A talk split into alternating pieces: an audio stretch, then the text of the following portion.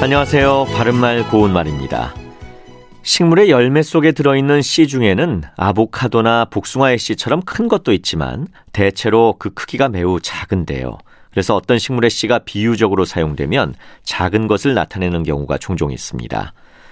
먼저 담배 씨는 아주 작거나 적은 것을 비유적으로 이루는 말인데 담배 씨의 외손자라는 속담은 성질이 매우 잘거나 마음이 좁은 사람 또는 대범하지 못하고 성격이 매우 잔 사람을 이루는 것입니다.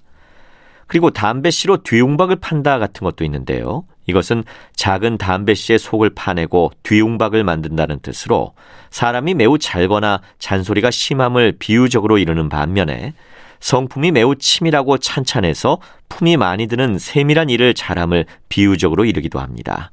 또 성경에 겨자씨만한 믿음만 있어도 산을 옮길 수 있다라는 구절이 있듯이 겨자씨 또한 매우 작거나 적은 것을 비유적으로 이루는 말이죠. 우리말 속담에 겨자씨 속에서 담배씨를 찾는 격이라는 말이 있습니다. 겨자씨도 크기가 매우 작고 담배씨도 매우 작기 때문에 이 속담은 아무리 애쓰며 수고해도 찾을 수 없는 경우나 성과 없는 헛수고를 뜻합니다. 마지막으로 대추씨도 비유적으로 사용되면 대추의 씨처럼 키는 작으나 야무지고 단단한 사람을 뜻한다는 것 함께 알아두시면 좋겠습니다. 바른말 고운말 아나운서 이규봉이었습니다.